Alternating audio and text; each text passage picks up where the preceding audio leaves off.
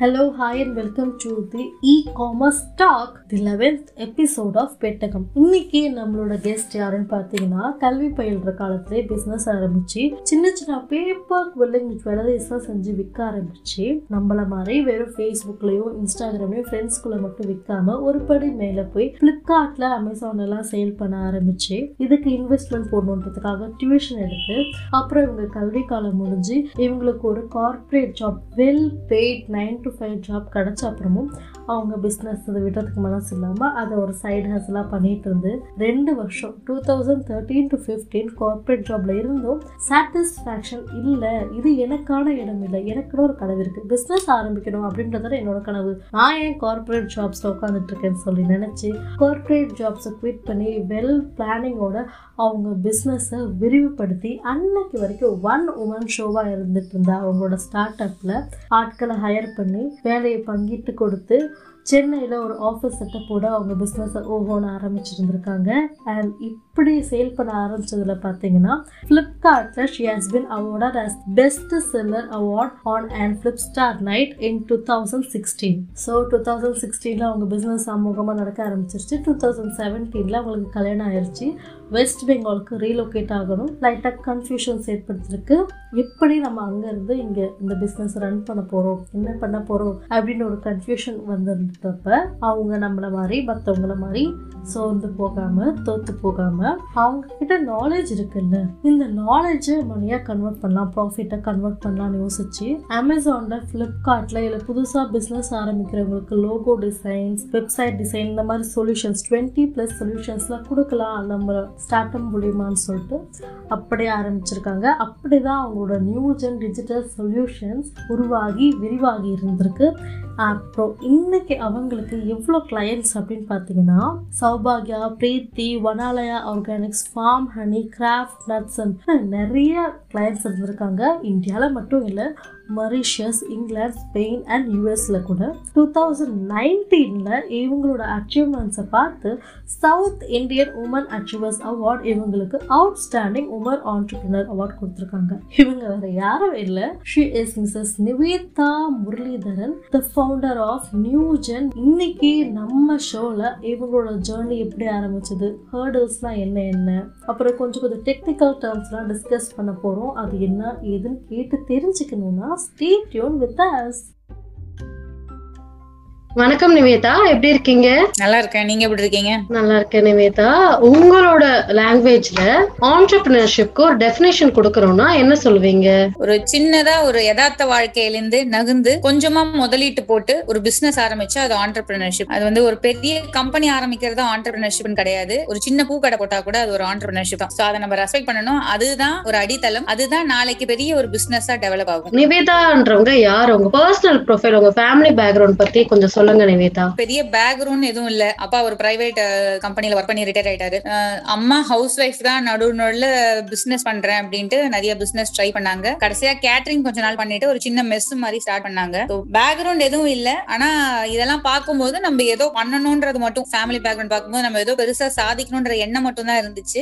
ஃபைனான்சியலும் ரொம்ப ஸ்டேபிளாவும் இல்ல ஃபேமிலி ரொம்ப ரொம்ப கஷ்டப்பட்டு தான் வளர்ந்த ஃபேமிலி ஓகே நிவேதா அப்புறம் நீங்க நிறைய இடங்கள்ல சொல்லிருக்கீங்க இல்லையா? உங்களுக்கு வந்து வந்து பெரிய ஆளா வரணும் பெரிய பிசினஸ் மேனா வரும் பெரிய ஆண்டர்பிரினரா வரணும்ன்றதா சின்ன வயசுல இருந்தே உங்களுக்கு ஒரு ஆசையா இருக்கு உங்களுக்கு கனவா இருந்திருக்குன்ட்டு. எதனால அப்படி ஆசைப்பட்டீங்க? உங்க ஃபேமிலி சுச்சுவேஷன் ஒரு ரீசனா இருந்துச்சு. அதையும் தாண்டி நீங்க யாரையாச்சும் பார்த்து இவங்களை நம்ம ரோல் மாடலா எடுத்துக்கணும் இவங்க உங்களை நிறைய இன்ஸ்பயர் பண்ணிட்டாங்க அப்படின்னு நீங்க ஃபீல் பண்ணீங்களா? அது மாதிரி ரோல் மாடல் யாரும் இல்ல. ஆனா எனக்குள்ள அதாவது ஒரு ஒரு டைம் பீரியடுக்கு ஒரு ஒரு ஏம் இருந்துச்சு. இதான் ரொம்ப உண்மை. சின்ன வயசுல முதல்ல டீச்சர் ஆனும் ஒரு ஆசை இருந்தது. அப்புறம் மாறும். அப்புறம் கண்டிப்பா டாக்டர் ஆகணும்னு ஒரு எண்ணம் இருந்துச்சு. ஆனா டாக்டர் ஆனா கூட எனக்கு என்னன்னா தனியா ஒரு ஹாஸ்பிட்டல் கட்டி அந்த ஹாஸ்பிட்டல் மேனேஜ் பண்ணணும் தான் இருந்துச்சு. சோ திங்கிங் எல்லாமே அது பிசினஸ் மைண்டடா இருந்தது. அப்ப எனக்கு தெரியாது ஒரு ஹாஸ்பிட்டல் கட்டணும்னா ஒரு பணம் இருந்தா போதும் அப்படின்னு தெரியாது. அப்ப நான் என்ன நினைச்சேன் ஒரு பெரிய ஹாஸ்பிட்டல் கட்டணும்னா டாக்டர் ஆயிருக்கணும் போல நான் நினைச்சிட்டு இருந்தேன். அதனால திங்கிங் ஃபுல்லாவே இந்த மாதிரி பிசினஸா தான் இருந்து தவிர தனியா ஒரு இன்சிடென்ட் இல்ல ஒரு ரோல் மாடல்ட்டு எந்த ஒரு தனி சம்பவமும் என்ன பாதிக்கல. அப்படியே ஓகே என்ன பண்ணணும்னா ஃபியூச்சர்ல ஒரு பிசினஸ் ஆரம்பிக்கணும். அவ்வளவுதான் இருந்தது. என்ன பிசினஸ் கூட ஐடியா கிடையாது. ஜஸ்ட் பிசினஸ்னா ஓகே ஏதோ கார் இருக்கும் போல ஃபைவ் டைல்ஸ் எல்லாம் வச்சிருப்பாங்க நிறைய. நல்லா ரோலிங் சேர்ல உட்காருவாங்க. ஜாலியா இருக்கும் லைஃப் இவ்வளவுதான் எனக்கு தெரிஞ்சது. சூப்பர் நிவேதா. யதார்த்தமா நீங்க என்ன யோசிச்சீங்களோ அதை ரொம்ப அழகாவே சொன்னீங்க. ஆக்சுவலா உங்களுக்கு இது ஒரு கனவு இல்லைங்களா? எல்லாருக்குமே இந்த மாதிரி ஒரு கனவு இருக்கும். நான் பெரிய ஆளா வளர்ந்தா இப்படி ஆகணும் அப்படி ஆகணும் அப்படின்ட்டு. அந்த மனசுக்குள்ள அந்த கனவு அடிக்கடி எட்டி பார்த்துக்கிட்டே இருக்கும். ஆனா நிறைய பேர் அதை வந்து அந்த கனவுக்கு ஒரு முக்கியத்துவம் கொடுக்கவே மாட்டாங்க. அதுவும் நடுத்தர ஃபேமிலி பினான்சியல் ஸ்டேபிளா இல்ல. சோ அப்படிங்கும் போது ஒரு ஸ்டேபிளா ஒரு ஜாப் கிடைச்சிருச்சு. மந்த்லி சேலரி வருது. எனக்கு இது போதும் செட்டில் ஆயிருவாங்க. ஆனா நீங்க மட்டும் கொஞ்சம் வித்தியாசமா என் கனவை நான் அதுக்கு குரல் கொடுக்குது அதை நான் கேட்கணும் அதை தான் நான் ஃபாலோ பண்ணணும் அப்படின்னு இறங்கி இருக்கீங்கல்ல எதனால அப்படி? எதனால அந்த முடிவை எடுத்தீங்க? எனக்கு எப்பயுமே ஒரு சின்ன நம்பிக்கை நம்ம ஏதாவது கஷ்டப்பட்டோம் அப்படின்னா கண்டிப்பா சாதிக்கலான்றது மட்டும் மனசுல எப்பயுமே இருந்தது. நைன் டு ஃபைவ் ஜாப் போனாலும் மனசுல ஒரு சாட்டிஸ்பாக்சனே இல்ல. டெய்லி ஒரு கடுப்போட போற மாதிரி இருக்கும். திங்கக்கிழமை வந்துச்சுன்னா கோவம் வரும். இப்படியே தான் போயிட்டு இருந்தது. கண்டிப்பா இதுல இருந்து வெளியில வரணும் எப்படியாதுன்னு ஒரு எண்ணம் இருந்துட்டே இருந்தது. இது வரைக்கும் நான் எந்த இன்டர்வியூலும் ஷேர் பண்ணாத ஒரு விஷயம் சொல்றேன். நான் வேலையை விடும்பொழுது வீட்டுல ரொம்ப கொஞ்சம் நல்லா தான் போயிட்டு இருந்தேன் கொஞ்சம் கஷ்டமான சுச்சுவேஷன் மாதிரி. அப்பாவும் ரிட்டையர் ஆயிட்டாரு. அம்மாவும் வந்து அந்த சின்ன ஹோட்டல் ரன் பண்ணது கொஞ்சம் பிசினஸ் டவுன் ஆயிடுச்சு. க்ளோஸ் பண்ணலாம்னு இருந்தாங்க. அண்ணனும் வந்து துபாயில இருந்து ரிட்டர்ன் வந்து வேலை தேடிட்டு இருக்காங்க. சோ அப்ப நான் அப்ப வந்து வீட்டுல சம்பாதிக்கிற ஒரே ஒரு ஆள் நான் மட்டும் தான் இருந்தேன் அந்த டைம்லயும் எனக்கு என்ன தோணுச்சுன்னா நம்ம விடணும் வேலைய. நான் மட்டும் தான் சம்பாதிக்கிறேன் அப்படின்னு நான் கண்டினியூ பண்ணாம விடா ஒருவேளை இந்த வெறி இருக்குல்ல யாருமே சம்பாதிக்கல. நம்ம தான் வேற வழி இல்லைன்னு அந்த வெறி என்ன டெவலப் பண்ணுமோன்னு தோணுச்சு. அஹ் வீட்ல சொல்லி பார்த்தேன். கொஞ்சம் நான் மட்டும் தான் சம்பாதிக்கிறேன்னு யோசிச்சாங்க. அதுக்கப்புறம் ஓகேன்னு சொல்லிட்டாங்க. ஏன்னா அப்புறம் காலப்போக்கில் ஒரு சின்ன டைம் பீரியட் தான். அதுக்கப்புறம் எங்க அண்ணனுக்கும் ஜாப் கிடைச்சிச்சு எல்லாமே நார்மல் ஆயிடுச்சு. எனக்கு என்னன்னா அந்த நெகட்டிவ் நான் யோசிச்சேன்னா ஒரு பயம் வரும் என்ன அறியாமையே. சரி இந்த பயத்துல நம்ம நிறைய பிசினஸ்ல பண்ணணும்னு ஒரு ஆர்வம் வரும். இல்லைன்னா வேலையை விட்டுட்டு சும்மா உட்காந்த மாதிரி ஆயிடும். அதனால ஏதோ ஒரு டைம்ல அந்த ரிஸ்க் நம்ம எடுத்துதான் ஆனும் அந்த ரிஸ்க் நம்ம எப்ப எடுக்கணும் அப்படின்னு தான் முக்கியம். அந்த ரிஸ்க் நான் சத்தியமா இப்ப எடுக்க முடியாது. எனக்கே சில சமயம் தோணும் எப்படி அவ்வளவு பெரிய ரிஸ்க் எடுத்தேன்னு தெரியலன்ட்டு அதனால ஒத்த ஒருத்தருக்கும் ஒரு டைம் இருக்கும். அந்த டைம்ல நீங்க ரிஸ்க் எடுக்கலாம்னு உங்க மனசு சொல்லும் பொழுது ரிஸ்க் எடுக்கணும். சில டைம்ல ரிஸ்க் எடுத்து தான் ஆகணும். அதை தைரியமா எடுக்கணும். அவ்வளவுதான் வித்தியாசம். உங்களுக்குள்ள என்னதான் ஆயிரம் அந்த வெறி இருந்தாலும் பிசினஸ்ல காட்டணும் இந்த வெறியாச்சும் நம்மள முன்னுக்கு கொண்டு வரும்னு தோணுனாலும் ஒரு சின்ன ஒரு செல்ஃப் டவுட் வந்துரும். நம்மளால முடியுமா அப்படின்ட்டு. மத்தவங்க உங்களால முடியாதுன்னு சொல்றாங்க அதெல்லாம் வேற கதை. உங்களுக்குள்ள ஏதாச்சும் ஒரு பாயிண்ட்ல உங்களால முடியாது இது உங்களால முடியுமான்னு ஒரு கேள்வி எழுந்து அந்த கேள்விக்கு நீங்க பெர்ஃபெக்ட்டா கொடுத்து பதில் எது? எப்படி உங்களை நீங்களே கன்சோல் பண்ணுங்க என்னால முடியும் நான் வருவேன் அப்படின்ட்டு.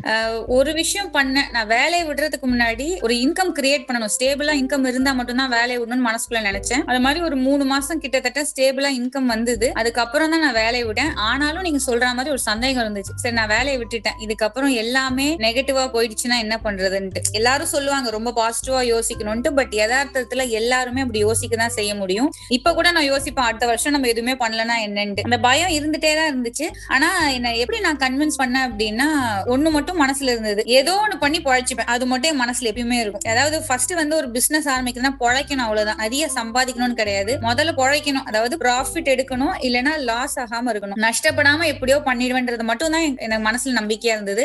அதை நான் சொல்லி நமக்கு ஏதோ திறமை இருக்கும். அதை நம்ம கண்டிப்பா அதை வச்சு பொழைச்சிக்கலாம் அப்படின்றது மட்டும் தான் என் மனசு சொல்லிட்டே இருந்தது. சூப்பர் நிவேதா. இப்ப ஒரு வேலை ஜாப் விடல. நியூ ஜென் அப்படின்றத நீங்க ஒரு சைட் பிசினஸா தான் பண்ணிட்டு இருந்தீங்க. அப்படின்னா ஒருவேளை இந்த அளவுக்கு நீங்க ரீச் கொடுத்துருப்பீங்களா? இந்த அளவுக்கு பெரிய ஆளா வளர்ந்துருப்போம் அப்படின்னு நீங்க நினைக்கிறீங்களா?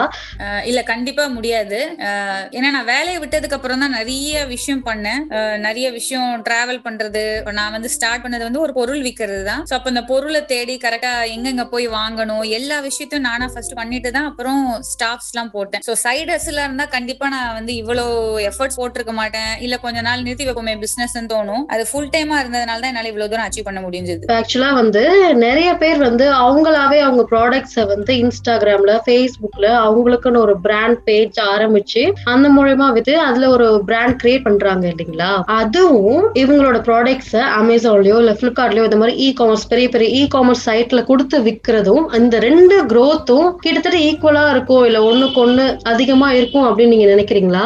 இது வந்து நான் சொல்றேன் இது ரெண்டுத்தையும் இது தனி அது தனின்னு பார்க்காம ரெண்டுத்தையும் சேர்ந்து செஞ்சா ரொம்ப நல்லா இருக்கும் இப்ப நம்ம ஒரு கடை ஆரம்பிக்கிறோம் அப்படின்னா ஒரு பொட்டி கடை ஆரம்பிக்கிறதா வந்து நம்மளோட ஒரு வெப்சைட் மாதிரி வச்சுக்கலாம். இந்த பொட்டி கடை ஆரம்பிச்சிட்டோம். என்கிட்ட இந்த பொட்டி கடை இருக்கு. நம்ம எப்படி மக்கள் கிட்ட சொல்லுவோம்னா ஒரு ஊர்ல ஒரு பெரிய எக்ஸிபிஷன் நடக்குதுன்னா அங்க போய் ஒரு சின்ன ஸ்டால் போடுவோம். அது மாதிரிதான் அமேசான் பிளிப்கார்ட் அது வந்து ஒரு பெரிய திரு திருவிழா மாதிரி. சோ அதுல போயிட்டு நம்ம ப்ராடக்ட போட்டாதான் ஒரு ஆயிரம் பேராவது பார்ப்பாங்க. ஓ இது மாதிரி ஏதோ ஒரு பொருள் இருக்குன்னு. சோ என்ன பொறுத்த வரைக்கும் யார் பிசினஸ் ஆரம்பிச்சாலும் ரெண்டுத்தையும் பேலன்ஸ் பண்ணணும். அவங்க அமேசான்லயும் விற்கணும் இல்ல பிளிப்கார்ட் அது மாதிரியும் விற்கணும் அவங்களோட சொந்த சைட்லயும் விற்கணும் அதே மாதிரி இன்னொரு ஒரு விஷயம் என்னன்னா சொந்த சைட்ல விக்கிறோம். நானா ஒரு பிராண்ட் பண்றேன் இன்ஸ்டாகிராம் பண்றேன்னா மார்க்கெட்டிங்க்கு நிறைய பைசா செலவழிக்கணும். ஏன்னா நமக்கு யாரையுமே தெரியாது. நம்மள நம்பி மக்கள் பணம் போட்டு வாங்கணும். ஆனா இதுவே அமேசான் பிளிப்கார்ட்லன்னா ஆல்ரெடி மக்கள் அதை நம்பிட்டாங்க. அவங்களோட நம்பிக்கையை நம்ம பணமா மாத்தணும். சோ அது மட்டும் தான் யாராவது ஆரம்பிக்கணும்னு நினைச்சா என்ன பொறுத்த வரைக்கும் எல்லாத்தையும் கம்பைன் பண்ணி ஆரம்பிக்கணுமே தவிர இது தனி அது தனின்னு பார்க்க கூடாதுன்றதுதான் என்னோட ஒப்பீனியன் நீங்க சொல்லுங்க.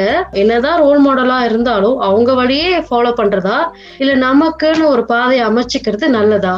என்னை பொறுத்த வரைக்கும் நமக்குன்னு ஒரு பாதையை அமைச்சுக்கணும். ஏன்னா காலம் அப்படின்னு ஒரு இது இருக்கு டைம் அப்படின்னு ஒண்ணு இருக்கு. ஒரு ஒரு காலகட்டத்துல ஒரு ஒரு விஷயம் நமக்கு வெற்றியை தரும். ஒரு பத்து வருஷத்துக்கு முன்னாடி இதே விஷயத்த நம்ம பண்ணிருந்தோம்னா வெற்றி இருந்திருக்காது. சோ ஒரு ஒரு காலகட்டத்துக்குன்னு ஒரு மதிப்பு இருக்கு. நான் இன்னொருத்தரோட பாதையை ஃபாலோ பண்றேன்னா அவங்க எந்த காலகட்டத்துல எந்த சந்தர்ப்பத்துல பண்ணாங்கன்னு நமக்கு தெரியாது. அதனால அதுல இருந்து உள்ள தவறுகளோ இல்ல இதுதான் கரெக்ட் அப்படின்னு வேணா எடுத்துக்கலாமே தவிர நம்மளுக்குரிய பாதை நம்ம தான் போடணும்ன்றது என்னோட கருத்து. இப்ப நிவேதா இப்ப ஆக்சுவலா பிசினஸ பொறுத்த வரைக்கும் எல்லாமே ஒரு இன்வெஸ்ட்மெண்ட் தான். நம்ம டைமா இருக்கட்டும் நாலேஜ் ஸ்கில் டேலண்ட் எல்லாமே ஒரு இன்வெஸ்ட்மெண்ட் தான். பட் இது எல்லாத்தையும் தாண்டி ஒரு பெரிய ரிஸ்கியான இன்வெஸ்ட்மெண்ட் அப்படின்னு பாத்தீங்கன்னா மணி ஒரு புதுசா ஒரு பிசினஸ் நான் இப்ப ஆரம்பிக்க போறேன். அந்த பிசினஸ்ல நான் இப்பதான் இறங்குறேன். புதுசு எனக்கு எல்லாமே. அந்த பிசினஸ் ஆரம்பிக்கும் போது இன்வெஸ்ட்மெண்ட்டுக்காக என் கையில இருக்க காசை போட்டு ஆரம்பிக்கிறது சேஃபா இல்ல கடன் வாங்கி லோன் வாங்கி இது எல்லாத்தையும் இன்வெஸ்ட் பண்றது சேஃபா இருக்குமா?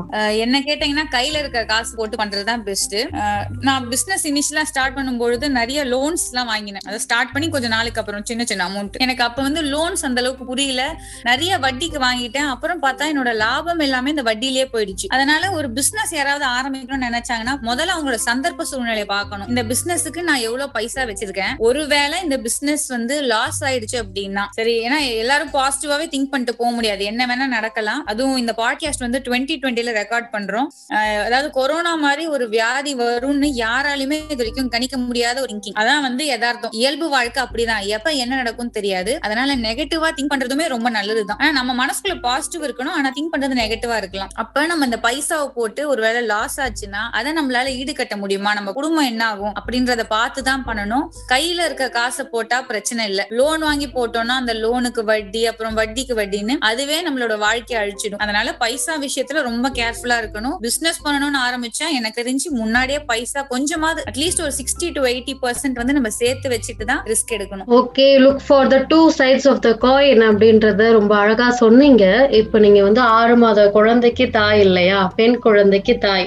சோ ஒரு பெண்ணா ஒரு அம்மாவா உங்களோட பெண் குழந்தைக்கு நீங்க எப்படிப்பட்ட ஒரு ரோல் மாடலா இருக்கணும் அப்படின்னு ஆசைப்படுறீங்க? அதுல என்ன பொறுத்த வரைக்கும் எதுவுமே திணிக்க கூடாதுன்றதுல ரொம்ப தெளிவா இருக்கேன். என்ன பார்த்து அவ கத்துக்கலாமே தவிர இப்ப உதாரணமா வளர்ந்த பிறகு எனக்கு ஆண்டர்பிரினர்ஷிப் பிடிக்கல நான் வேலைக்கு தான் போகணும்னா அதையும் நம்ம மதிக்கணும்ன்றதான் என்னோட கருத்து ஏன்னா ஒருத்த ஒருத்தருக்கு ஒண்ணு ஒண்ணு செட் ஆகும். எனக்கு சரின்னு பட்டது அவளுக்கோ இல்ல யாருக்குமே சரின்னு படணும்னு அவசியம் இல்ல. அதுல நான் எப்பயுமே அந்த குறிக்கோளை மாத்திக்க மாட்டேன். சோ ரோல் மாடல்லாம் ஒண்ணும் இல்ல. ஓகே ஏதோ அம்மா இருந்தாங்க. கொஞ்சம் எத்திக்கல் அதாவது அறத்தோட இருந்தாங்கன்றது மட்டும் தான் எனக்கு ரொம்ப முக்கியம். எதுவுமே தப்பு செய்யல. நம்ம நல்லதா இருந்தோம். நான் எனக்கு பொறுத்த வரைக்கும் எந்த விஷயமும் நமக்கு கெடுதல் வரா மாதிரி எந்த ஒரு விஷயத்தையும் செய்யக்கூடாது. மத்தவங்களுக்கு கெடுதல் வரா மாதிரி எந்த விஷயத்தையும் செய்யக்கூடாது. அது இன்னைக்கு இல்ல. ஒரு பத்து வருஷத்துக்கு அப்புறம் ஆனாலும் நம்ம செய்யற செயல் நல்ல விஷயமா இருக்கணும். சோ அது மட்டும் தான் என்னோட குழந்தைக்கு நான் பதிய வைக்கணும்னு நினைக்கிறேன். ஏன்னா காலப்போக்குல மாறும். நான் இன்னைக்கு சரின்னு சொல்றது நாளைக்கு சரியில்லாம கூட போகும். அதனால எந்த ஒரு விஷயத்தையுமே நான் திணிக்க விரும்பல. சரி ஓகே ஏதோ ஏதோ பிசினஸ் பண்ணாங்க ஓகே நல்லபடி பண்ணாங்களா? அறத்தோட இருந்தாங்க அப்படின்னு அந்த ஒரு வார்த்தை எனக்கு போதும். எந்த ஒரு தொழிலா இருக்கட்டும் பிசினஸா இருக்கட்டும் ஜாப் போறனாலும் சரி பிசினஸ் பண்றதுனாலும் சரி மீ டைம் எனக்குன்னு கொஞ்சம் நேரத்தை ஒதுக்கிக்கிறது பிரேக் எடுத்து ரிலாக்ஸ் பண்ணிக்கிறது எவ்வளவு இம்பார்ட்டன்டான விஷயம் அப்படின்னு நீங்க சொல்லுவீங்க? ரொம்ப ரொம்ப முக்கியம். முதல் முதல்ல பிசினஸ் ஸ்டார்ட் பண்ணி அதுக்கப்புறம் கல்யாணத்துக்கு அப்புறம்லாம் வந்து எனக்கு அந்த மீ டைமை ஹேண்டில் பண்ண தெரியாம ரொம்ப ஸ்ட்ரெஸ் ஆயிடுச்சு. ஸோ ஏன்னா கல்யாணத்துக்கு அப்புறம் வந்து நிறைய பொறுப்பு வந்துச்சு ஓகே வீட்டையும் மேனேஜ் பண்ணணும் சமைக்கணும். ஸோ இது மாதிரி ஒர்க்லாம் இருக்கும் பொழுது ஒர்க்கும் போயிட்டு இருந்தது அந்த மீ டைம் இல்லாம போயிட்டே இருந்தது. அப்போ ஒரு பாயிண்ட்ல நான் ஏதோ தப்பு பண்றேன்னு தோணுச்சு. அப்பதான் முடிவு பண்ண நம்ம பிஸியா இருக்கிறது வந்து ஆண்டர்பிரினர்ஷிப்பே கிடையாது. நான் அப்படியே பரபரப்பரன்னு இருக்கேன் அப்படின்னா அப்ப நான் ஒழுங்கான ஆண்டர்பிரினர் இல்லைன்றது என்னோட கருத்து. எனக்குரிய நேரத்தை நான் எப்ப செலவிடணும்னு எனக்கு தெரிஞ்சிருக்கணும். அதே மாதிரி ஒரு வார்த்தை சொல்லுவாங்க நோன்னு சொல்ல தெரியணும்ட்டு எந்த ஒரு விஷயமா இருந்தாலும் நோ சொல்ல தெரியணும். அது அதுல பர்சனல் உறவா இருந்தாலும் சரி எதுலயுமே நோ சொல்ல தெரிஞ்சுக்கிட்டோம்னாலே இந்த பரபரன்ற வாழ்க்கை எல்லாம் இருக்காது. அதே மாதிரி இந்த மீ டைம்ன்றது ரொம்ப ரொம்ப இம்பார்ட்டன்ட் அதுல எனக்கு கண்டிப்பா என்னோட ஃபேமிலியும் சப்போர்ட் பண்றாங்கன்னு தான் நான் சொல்லணும். ஈவன் குழந்தை பிறந்ததுக்கு அப்புறம் கூட எனக்கு அந்த மீ டைம்ன்றது ரொம்ப முக்கியம்னு தோணுச்சு. ஸோ அது ஃபேமிலி சப்போர்ட் இல்லாம கண்டிப்பா நடக்காது. அதை நம்ம ஃபேமிலி கிட்ட கொஞ்சம் புரிய வைக்கணும் அவ்வளவுதான். ஒரு மீ டைம் நான் குழந்தைய விட்டு கொஞ்ச நேரம் தள்ளி இருக்கேன் அப்படின்னா அந்த குழந்தை மேல பாசம் இல்ல இல்ல அந்த பிசினஸ் மேல அக்கறை இல்லைன்னு அர்த்தம் இல்ல. அது எனக்குரிய நேரத்தை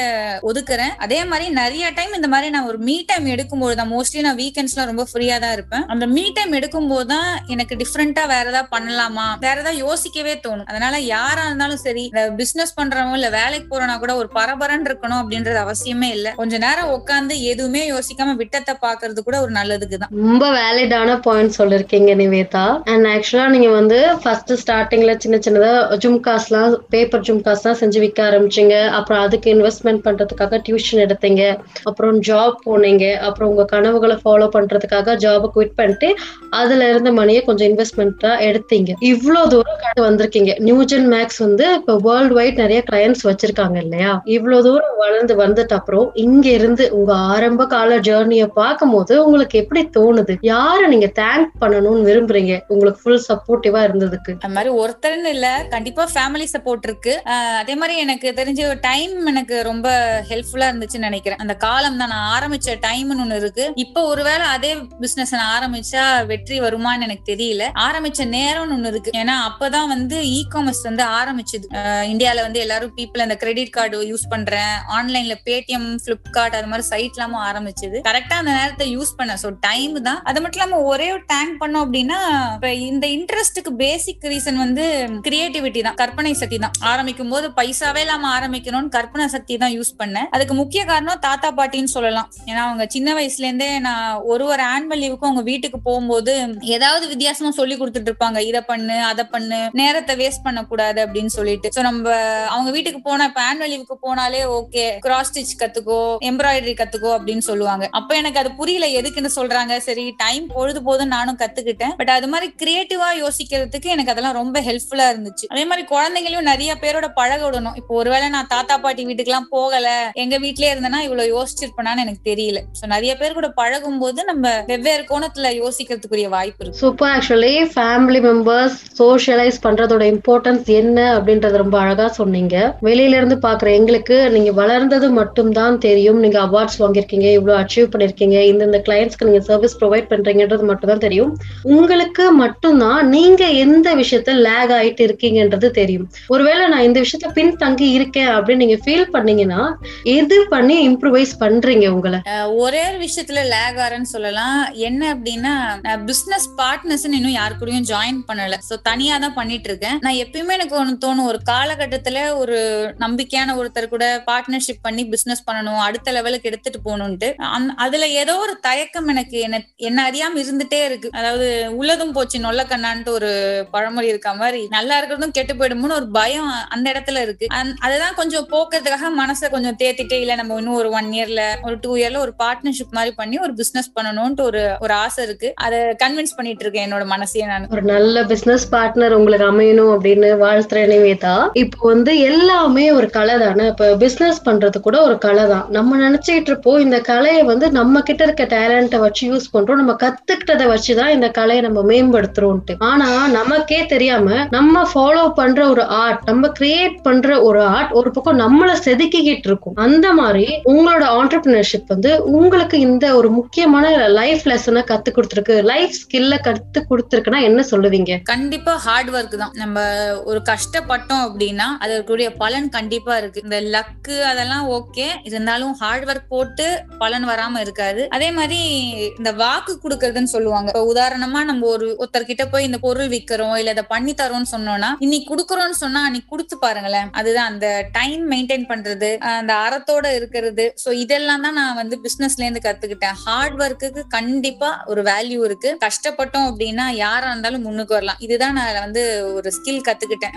இந்த ஆண்டர்பிரினர்ஷிப்ல இருந்து இப்ப நிவேதா நிறைய மகளிர் வந்து இருக்காங்க. அவங்களுக்குள்ள ஒரு நாலேஜ் இருக்கும். அந்த நாலேஜ் கூட அவங்க மணியா கன்வெர்ட் பண்ணலாம். ஸ்கில்ஸ் இருக்கும் டேலண்ட்ஸ் இருக்கும் எல்லாமே இருக்கும். என்னதான் நமக்கு அமையிற ஒரு வாழ்க்கையும் நல்ல வாழ்க்கையா அமைஞ்சாதான் அவங்க சப்போர்ட் பண்ணாதான் நம்ம ஆரம்பிக்கணும் ஆரம்பிக்க முடியும் அப்படின்ட்டு இருந்தாலும் ஒரு தயக்கம் இருந்துகிட்டே இருக்கும். நம்மளால முடியுமா? ஒருவேளை எங்கேயும் போய் ஃபெயில் ஆயிட்டோம்னா என்ன பண்றது? நம்ம எடுக்கிற வச்ச ஸ்டெப்ஸ் வந்து சறுக்கிருச்சுனா என்ன பண்றதுன்னு தயங்கிக்கிட்டே இருப்பாங்க. இவங்களுக்குலாம் ஒரு மோட்டிவேட்டிங் வேர்ட் சொல்லணும்னா என்ன சொல்லுவீங்க? இது ரொம்ப ரொம்ப நல்ல கேள்வி. இது யார் யாரெல்லாம் பாக்குறீங்களோ ஆண்மகன்கள் பாக்குறீங்க அப்படின்னா கண்டிப்பா உங்களோட ஒய்ஃபை நீங்க என்கரேஜ் பண்ணணும். அண்ட் ஒரு அம்மாவா பாக்குறீங்க இல்ல இப்பதான் கல்யாணம் ஆயிடுச்சுன்னா ஃபர்ஸ்ட் வந்து நம்ம தயங்க கூடாது ரிஸ்க் கொஞ்சமாவது எடுக்கணும். ரெண்டு வகையா ரிஸ்க பிரிக்கலாம். ஒண்ணு பைசா போட்டு ரிஸ்க் எடுக்கிறது. இன்னொன்னு பைசா இல்லாம ரிஸ்க் பண்றது. ஐ மீன் பைசா இல்லாம பிசினஸ் பண்றது. இது எதுவா இருந்தாலுமே சரி நம்மளோட மனசுதான் காரணம். எல்லா விஷயமும் சின்னதா ஆரம்பிக்கிறது தான் நான் சின்னதா ஒரு தோடு பண்ணதான் இன்னைக்கு இவ்வளவு பெருசா வந்திருக்கு. அந்த அந்த சின்ன ரிஸ்க் இருக்குல்ல அந்த சின்ன யோசனை கண்டிப்பா எடுத்துதான்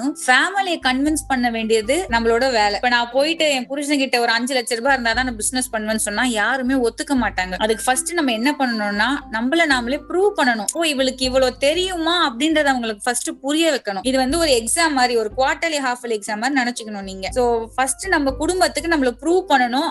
அவங்களுக்குள்ளேயே ஒரு ஃபீலிங்ஸ் வரணும். ஒருவேளை இவளுக்கு நிறைய திறமை இருக்கோ நம்ம தான் இதை கெடுக்கிறோமோ அப்படின்னு அந்த ஃபீல் பண்ண வைக்கணும். நிறைய பேர் என்ன தப்பு பண்றாங்கன்னா நான் பிசினஸ் ஆரம்பிக்கணும். ஒரு அஞ்சு லட்ச ரூபாய் லோன் வாங்கி கொடுங்க பத்து லட்ச ரூபாய் லோன் வாங்கி கொடுங்க டைரக்டா இல்லாம முதல்ல எனக்கு இதெல்லாம் தெரியும்ன்றத நீங்க எப்பதான் சொல்லுவீங்க? அதை தெரியும் நீங்க சொல்றதுக்கு முதல்ல அந்த சர்க்கிள்ல இருந்து வெளியில வந்துதான் ஆகணும். வாய்ப்புகள் நிறையவே இருக்கு. அதுவும் எனக்கு தெரிஞ்சு அதான் நானே யோசிப்பேன். ஐம்பது வருஷத்துக்கு முன்னாடி எல்லாம் பெண்கள் இவ்வளவு பிசினஸ் பண்ண முடியுமான்னு தெரியல. இப்ப யூடியூப் பாட்காஸ்ட் என்னென்னவோ பிசினஸ் இருக்கு. எழுத தெரிஞ்ச கூட இப்ப காசு ஆகுது பேச தெரியறவனுக்கு காசு. எவ்வளவோ வந்துருச்சு. பைசா எல்லாமே நிறைய பண்ற லெவலுக்கு வந்திருக்கு. ஆனா அதை மக்கள் யூஸ் பண்றது இல்ல அதுதான் பெரிய இது. ஃபர்ஸ்ட் அவங்க சர்க்கிள்ல இருந்து வெளில வந்துட்டு நான் பண்றேன் அப்படின்னு ப்ரூவ் பண்ணுங்க. ப்ரூவ் பண்ணி ஒரு ரெண்டு மூணு மாசம் ப்ரூவ் பண்ணி உங்க ஃபேமிலி கிட்ட காட்டுங்க. கண்டிப்பா ஹெல்ப் பண்ண தான் போறாங்க. அது உமன் தான் வந்து அந்த சர்க்கிள்ல இருந்து வெளியில வரணும்ன்றதை நான் சொல்லுவேன். சூப்பரா சொன்னீங்க நிவேதா. ஃபர்ஸ்ட் நம்மள ப்ரூவ் பண்ணணும். அப்புறம் தான் இன்வெஸ்ட்மெண்ட் பத்தி எல்லாம் பேசுறோம் ஃபர்ஸ்ட் உங்களுக்கு எவ்வளவு நாலேஜ் இருக்குன்றத தெரியப்படுத்துங்க அப்படின்றது ரொம்ப அழகா சொன்னீங்க.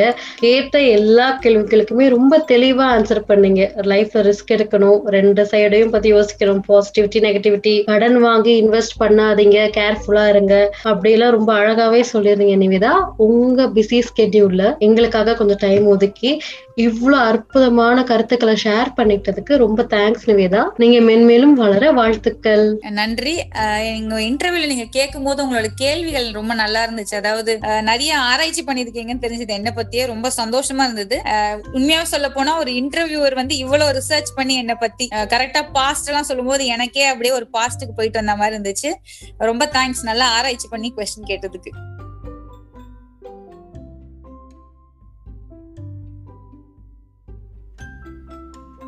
இன்னைக்கு இந்த எபிசோட் உங்க எல்லாருக்குமே ரொம்ப இன்ஃபர்மேட்டிவா இருக்கும் அப்படின்னு நம்புறேன். நியூஜெனோட வெப்சைட் நிவேதா முரளிதரன் அவங்களோட Instagram profile and YouTube link நான் டிஸ்கிரிப்ஷன்ல ஷேர் பண்ணியிருக்கேன். பிஸ்னஸ் ஆரம்பிக்கணும்னு நினைக்கிறவங்க இல்லை ஆல்ரெடி பிஸ்னஸ் பண்ணிட்டு இருக்கிறவங்க அவங்களுக்கு ஏதாவது கிளாரிஃபிகேஷன்ஸ் இருந்துச்சு அப்படின்னா மறக்காம போய் அவங்க வெப்சைட்டை விசிட் பண்ணி பாருங்க. அண்ட் இல்லத்தரசிகள் உங்களுக்கு வீட்டில் இருந்தபடியே ஏதாச்சும் பிஸ்னஸ் செஞ்சு ஏர்ன் பண்ணணும் அப்படின்னு ஆசை இருந்துச்சுன்னா மறக்காம அவங்களோட யூடியூப் லிங்கை போய் விசிட் பண்ணி பாருங்க. நிறைய இன்ஃபர்மேஷன்ஸ் கொடுத்துருக்காங்க. இதே மாதிரி வேற ஒரு கெஸ்டோட வேற நிறைய இன்ஃபர்மேஷன்ஸோட உங்களை அடுத்த எபிசோட்ல சந்திக்கிறேன். And then this is me Hema signing off from you tata bye bye and மறக்காம உங்க ஃபீட்பேக்ஸை எனக்கு தெரியப்படுத்திடுங்க